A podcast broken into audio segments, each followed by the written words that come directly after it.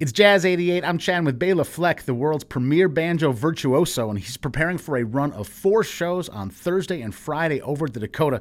There's 6:30 and 8:30 seatings each night. Bela, thank you so much for joining Jazz 88. My pleasure. Thanks for having me.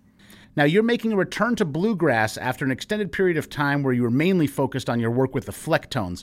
And in the bio for uh, My Bluegrass Heart, you mentioned that that time away from bluegrass gave you some new perspectives on the genre, kind of similar to Coltrane and Parker and other people who have returned to a primary genre after years of exploration.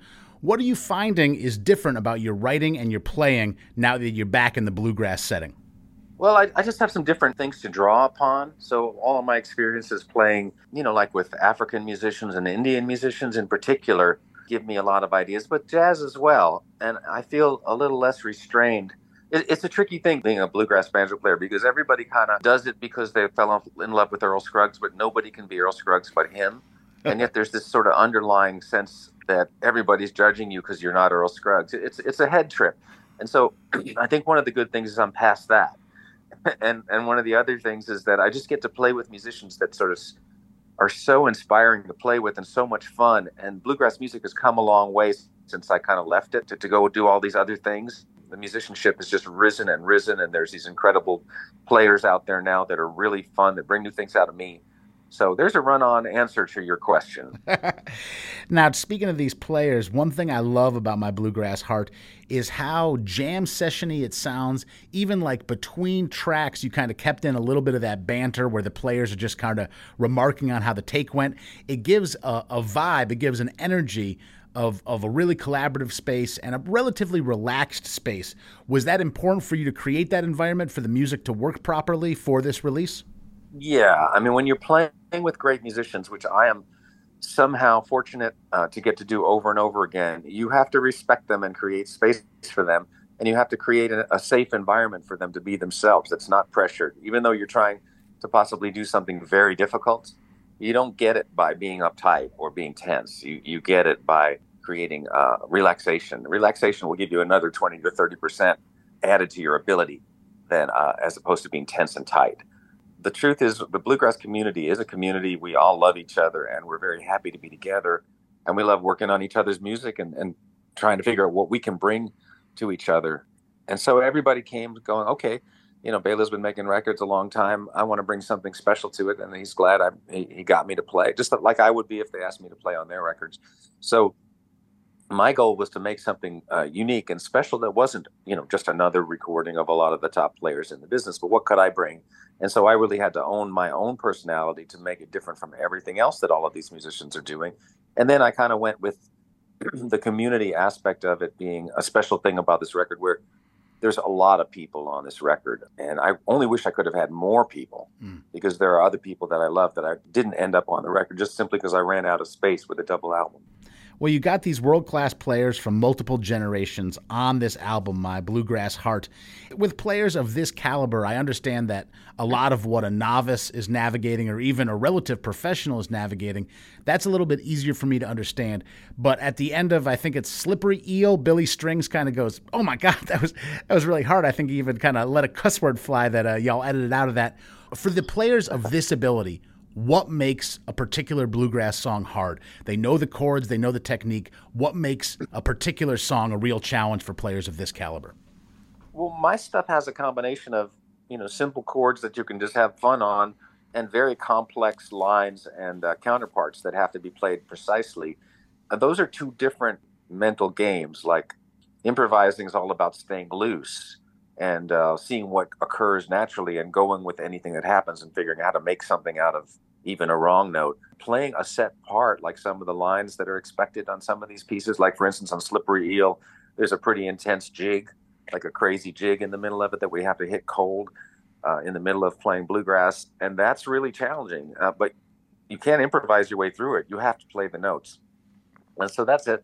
The other thing is that song was very fast, and nobody knew it. They were learning it on the spot, you know, and and uh, and trying to get to this sort of uh, super level of you know very high level of, of performance very fast. Everybody had heard it. Uh, maybe we got one rehearsal with some people. I think Thile walked in that day, and then we just have a few hours to see what we can get. I'm chatting with Bela Fleck. He's getting ready for a two-night, four-show run over at the Dakota on Thursday and Friday. The shows are at 6:30 and 8:30 each night. Uh, now, Bela Fleck, we're Jazz 88. We do have a great bluegrass show that's been running for decades on Saturday mornings. You're the first, you know, bluegrass-oriented musician I've had the uh, pleasure of interviewing in my career. I have a question about taste and restraint within this genre. I often sure. think of really mature players in jazz, rock, R&B as maybe having a keener sense of economy, of doing less with more and being more efficient than maybe a young hotshot player might be. As I listen to bluegrass, and I listen a fair amount, but again, I'm, I'm no expert, it seems like filling up the majority of the notes is something that even the most tasteful players do. There, I don't hear a lot of like half measure rests when people are soloing in this type of music. I don't certainly hear like a whole measure of rest when people are soloing, but clearly there's people who have taste and have are recognized by fellow players as really being tasteful. If it's not about pauses, how do you determine saying a player's tasteful in this genre? Well, um, that's a really, really good question, um, by the way. Thank you for that. There is a tendency to fill in all the notes because bluegrass is such a, a breakdown music. You have very short solos generally. You don't have a lot of time to make your point. And the old stuff, the you know, the Flatt and Scruggs stuff, the Monroe stuff, that's how those guys played. So everybody who grew up playing that music is sort of hardwired to play that way. Now that doesn't mean you can't create space. Um, you can have a lot of notes. Uh, you can play the same note for a long time, very quietly. You can um, ripple. I'm a rippler because I. That's what banjos do. We ripple.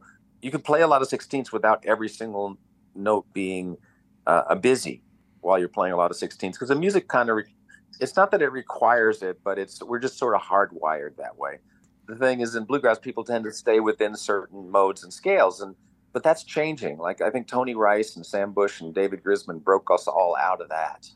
Charlie Parker didn't play a lot of long notes. Coltrane would hit a long note once in a while, but the flurries were what he was doing. He was also rippling, and and there was sweep. There's a sweep to that ripple, uh, the rippling that he did. That there were arpeggios and all kinds of you know harmonic great ideas going on, and but he was also playing about playing a lot of flurries and fast things. But he was also good at varying it rhythmically, which is something I've tried to learn. Let's open up the bluegrass dictionary real quick. When you use the term ripple, what does that mean to a layman? Oh well, rippling. I think of it going almost a, a hypnotic, non-ending stream of notes that creates a feeling and a, a vibe. You can sort of think of a stream rolling by you. It never stops but it can be very beautiful or, or it can be very intense. And now earlier you used the term jig. Does that mean you're moving into more of an Irish sound, or when when a bunch of bluegrass players say this this is a jig section, what does that mean to y'all? It's going to be in some kind of a, a six eight okay. uh, triplet feel. The one I came up with has some jazz harmony in it, and that was what was fun about throwing it in the middle of that song. I've been chatting with Bela Fleck. He's getting ready for four shows, two nights over the Dakota on Thursday and Friday.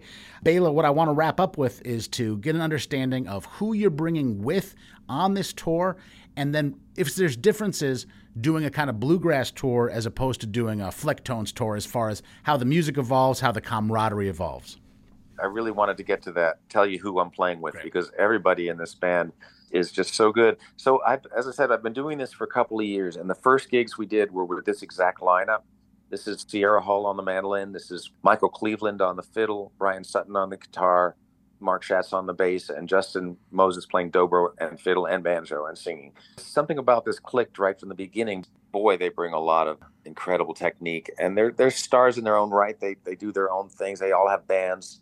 Bryan Sutton too, and uh, and Justin and Mark. They're they're all lifers in this music. In the future, it'll be much more occasional as we go forward. But we are doing this two week run. We're doing a two week run in August, and then we're getting together to go to Europe and do a bunch of cities, uh, nice concert halls throughout Europe, doing it with this band in uh, February.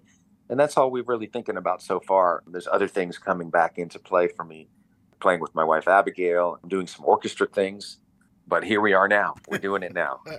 well, man, and you're doing it to Dakota. What a cool spot to see this show.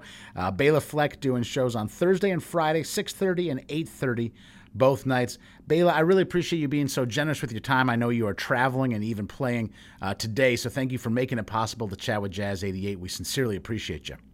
Yeah, no, I appreciate it. Thanks for spreading the word about the show. I, I know it's going to be a blast. Last night was the first one, and it was just the roof came off.